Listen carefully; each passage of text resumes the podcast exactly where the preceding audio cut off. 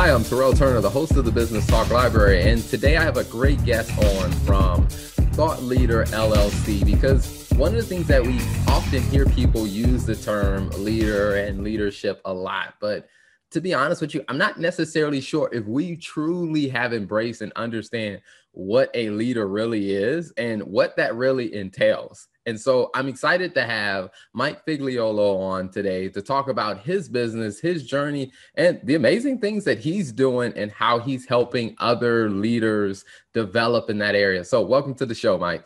Uh, it's great to be here. Thanks so much for making the time and creating the opportunity. Absolutely, absolutely. Well, Mike, before we jump into you know the details of your business and and just leadership in general, tell us a little bit about your background. Sure. Uh, so I went to the United States Military Academy at West Point, and it's not on the list of America's top party schools, I'll tell you that. and uh, after that, I spent five years in the Army as an officer, uh, where I was a tank platoon leader and had some staff roles and also taught ROTC. After my time in the service, I was at McKinsey and Company as a consultant, serving clients in a bunch of different industries on everything from strategy to really challenging cost cutting. And McKinsey ended up being my business education. After McKinsey, I had a couple of corporate roles. I was at Capital One Financial and ran a big part of the operations there. And then I was at Scotts Miracle-Gro as vice president of corporate strategy, doing a lot of M&A work and long-term strat planning. And in 2004, I started Thought Leaders once I left Capital One and before I joined Scotts, and we're a leadership development and training firm. And I ran it off the side of my desk for a while while I was at Scotts, and they knew and they were cool with it. I'd take a day of vacation and I'd go teach and I'd go back to work. And eventually I got to a point where I was like, you know what? I really love this stuff and I love running my own business and I love the teaching. So I'm going to go do it full time. And that was back in 2008. So uh, the firm will be 17 this year. And I've been doing it full time for 13, 13 and a half years. And it's been a great ride along the way. Wow, so much phenomenal value to unpack. The first thing I want to say is thank you for your service. Um, very much appreciate that. I mean, because one of the things that I, I have appreciation for is my father is a retired Army medic. And one of the things that I learned is that, you know, understanding leadership and strategy in that environment is a completely different thing from in the corporate world. So, what were some of the, like I said, the, the, the core things you took from leadership in that aspect into the McKinsey? Yeah, so a lot of folks have a misconception about military leadership, and they think it's very strict and very command and control. And I tell you what to do, and you just do it, and you order people around. And it actually doesn't work like that at all in the US military. It, it's much more about creating that shared vision of what you're trying to achieve, making sure everybody knows what's called the commander's intent. So, what, what do you want the future state to look like after this battle or after this operation? And then giving them the latitude and giving them the tools and the resources and the authority to execute against that intent. And if you think about it, if I tell you, well, I want you to go attack that hill, and I give you a very precise order, you're going to attack that hill. Now, you may end up on top of that hill fighting a bunch of enemy, or you may end up on top of that hill all by yourself, sitting there going, Where is everybody? Well, the enemy's on the other hill. And the problem is now I've created an issue where we're at risk, but you did your you did your job and you completed your mission. If I give you intent, which is, hey, my intent is I want to protect the flank of the unit, and that means taking out the enemy they think they're on this hill, but they may not be. But your primary objective is to stop the enemy from attacking our flank. That gives you the latitude as you're moving down range to say, oh, wait, they're not on that hill. I see them on the other hill. I'm going to change direction and I'm going to go there. Right. And, and having that freedom to operate, I think is so important for everyone on your team, not just leaders, but every member of the team, because it's saying, I trust you uh, you know what I want done. You have the tools, you have the skills, and you have the judgment to be able to make those things happen. Now, it doesn't always go perfectly, right? But but that's a big departure from what I think people think of as military leadership, where it's no, you just do what I tell you. Um, in terms of taking that to the corporate world, right? I, I think being able to translate that into your own organizations and say, what do I want the end state to look like? And then trust your people. You, you can't be micromanaging them. You don't have the time and it's not your job. Um, you know, I have a great base of instructors on my team, and I don't tell them what to do. They know the intent is grow the business, bring on new clients, and create opportunities for one another. I don't tell them how to do that. And they amaze me a lot of times with all the different things they do. And they tell me, hey, I was talking to this other instructor and we have this idea and we already started executing it. I'm like, that's a really cool idea. I never would have thought of that myself. And let me know how I can support you. Right. So I think the teams that I see be most successful adopt that mindset of letting your people take action and, giving them guidelines, operate within this box, but make it a really big box and recognize it's not always going to go perfect. So when it doesn't, it's a learning opportunity and we try to get better from there. Gotcha, gotcha. No, I think that is an amazing point because I'm very curious. I mean, as you start to to look at that, whereas you paint a clearer picture of the intent, and people start to grasp that. Have you found that in some cases, people because they've come from environments where that wasn't the approach, that they struggled a little bit to express their own creativity to operate within that intent? Yeah, I had one uh, individual on my team at one point, and he would come to me all the time, and I love spending time with him. He, you know, smile lit up the room, super guy, and he'd come to me and he'd say, "Hey, boss man, I'm thinking about, you know, we're having this problem. I'm thinking about how we fix it, and I want to get your thoughts." And I'd be like, "Oh, okay, well, you should do this," and he'd be like, "Oh, that's a great idea," and he'd go off and do it, and it worked. And then he came back and he was like, Hey, we got another problem. Here's what I'm thinking. I'm like, Well, you should do this. And it kept happening. And I felt good because I'm helping him, I'm giving him ideas. And it felt good too. I felt smart. And then one week I realized I didn't get anything done. Why didn't I get anything done? And I thought about it. And it's because I spent all my free time with him solving problems and telling him what to do. And then I stopped and thought about it and I said, okay, are those problems I should have been solving? Or did he have the ability to do it? And it very quickly was a realization that, oh my gosh, he can do all this stuff. So I called him in that day. I said, look, you know, I love problem solving with you, but the thing is, I got other stuff I should be doing, and you've got the capability to do this stuff. I need you to start making these decisions. I trust you. And what I want you to start doing is the next time you have a question and you think about coming by, I want you to say, well, what's Mike going to tell me?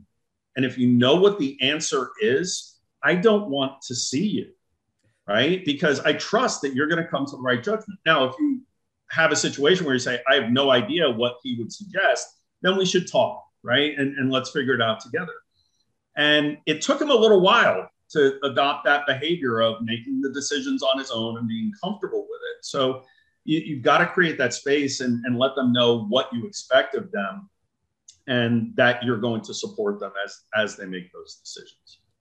Gotcha, gotcha. And I think that's a very good point to to realize because I, have seen from so many people, like I said, that, have a misconception about leadership, where the leader is supposed to be my supervisor, and they're constantly coming to where it, it probably does take some people some time to graduate to that stage that like, wow, they really do trust me to go, you know, figure this out. I am capable to do that and and that's a really important point is uh, the, the litmus test is when they mess up how do you react?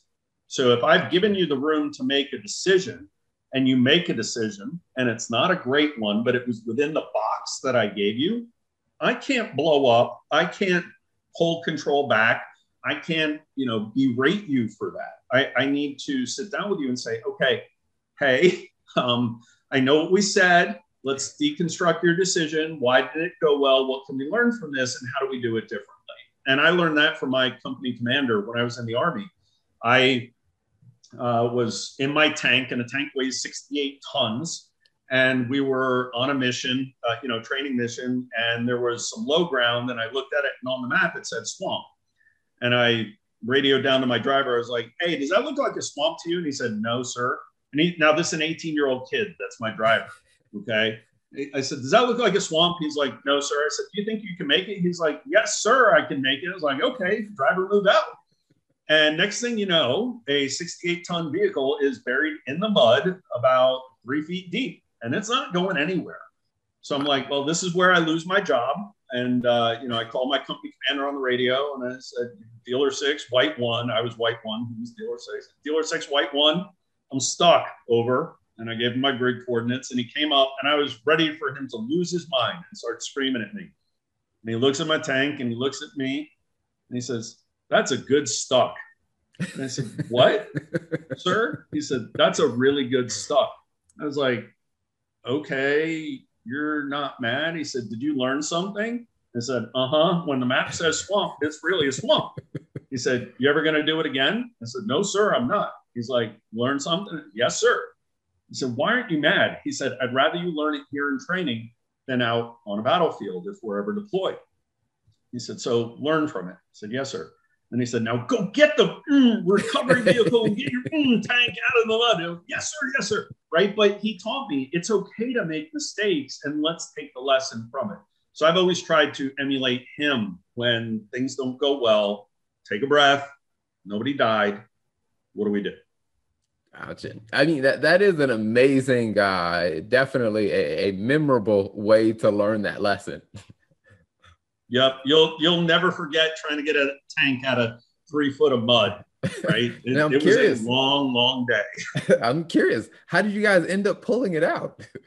Uh, there's a recovery vehicle that they have in the army, and it's got cables and it's got a blade so it can sink itself into the ground and, and pull you out. And you know, you're running the vehicle as well, trying to back it out of the mud, and it takes a while, but uh, you can get it out there. That's why they have those recovery vehicles. Okay, gotcha, gotcha. Makes sense. All right, now I want to move on to you know talking about you know Thought Leader LLC you know we know that your business has been open for you know 17 years which is amazing congratulations by on that um, so tell us a little bit about what the business does and what people can expect yeah we're a leadership development and training firm i like to say we teach all the skills that every professional needs that nobody ever teaches you so we cover topics like leadership communications problem solving decision making strategic planning negotiating um, you know, things that you're going to use every single day. And the two things that are different about us as a training firm is one, we're all business people. All my instructors have backgrounds like mine. So we're not a bunch of academics spouting theory. We're not, you know, career trainers that haven't led organizations. We've all led organizations and, and we still do. So that enables the second thing, which is everything we teach is immediately applicable because the content that we build, it's all our own content that we write, is based on our experience in the real world.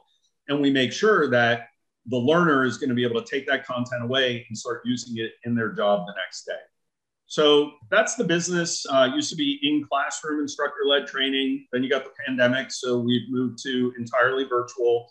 We built out an entire e learning platform with videos and uh, exercises and downloads. And then when we're delivering our programs now, people take the e learning first, and then we do some live uh, 90 minute Zoom calls or Teams meetings. I actually had one with a team in Europe this morning.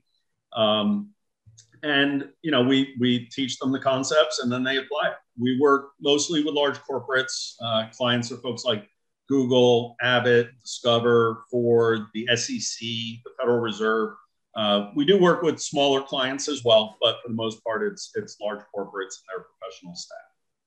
Awesome, that's amazing. So, how can people find you guys online if they're interested in checking out some of your some of the the courses that you have online or some of the material that you guys share?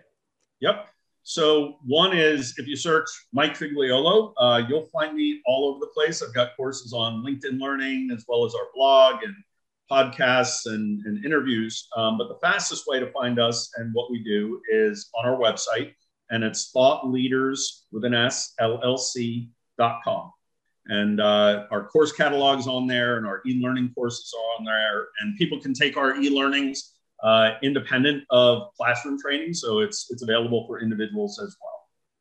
Awesome. Amazing. So one of the things I'm curious about is, you know, what was that like in building the business around, you know, the idea and service that you have? Because I think there are a lot of, you know, business owners, a lot of entrepreneurs or consultants or coaches that have a great idea and they may be good at the craft of what they do, but actually building a business around it. What was that like for you? Yeah, a lot of people tell me, "Oh, Mike, I want to do what you do," and I'm like, "What do you think I do?" They're like, "Well, you teach and you speak and you give keynotes." I said, "Uh huh." That's about ten percent of it. Let me tell you the other ninety.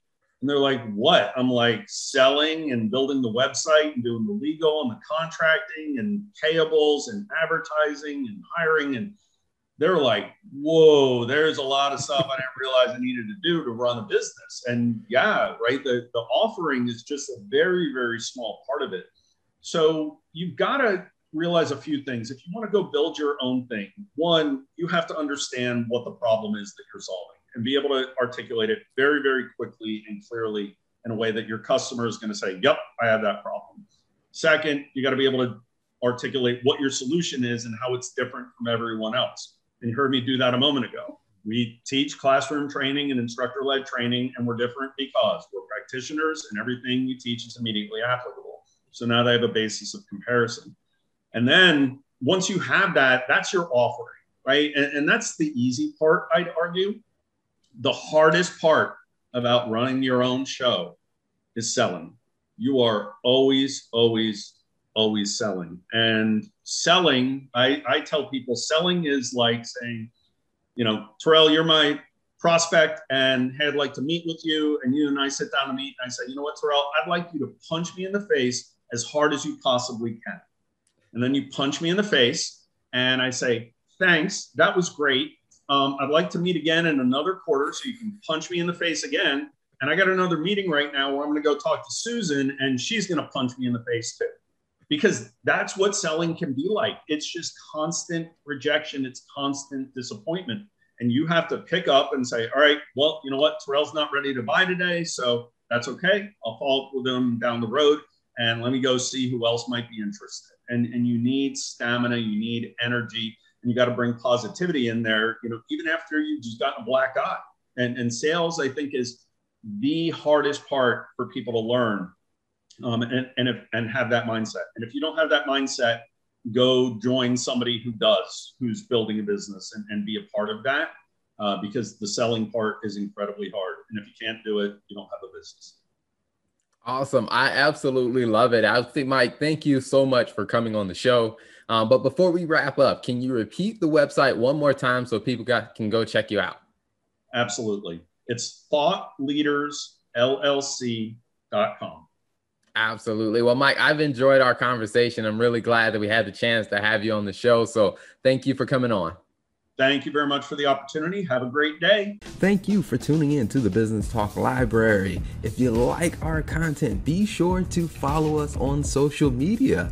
And if you want to see more of our exclusive content, you can subscribe and become a member on patreon.com forward slash Business Talk Library. Hey, the Business Talk Library is the place where business makes sense.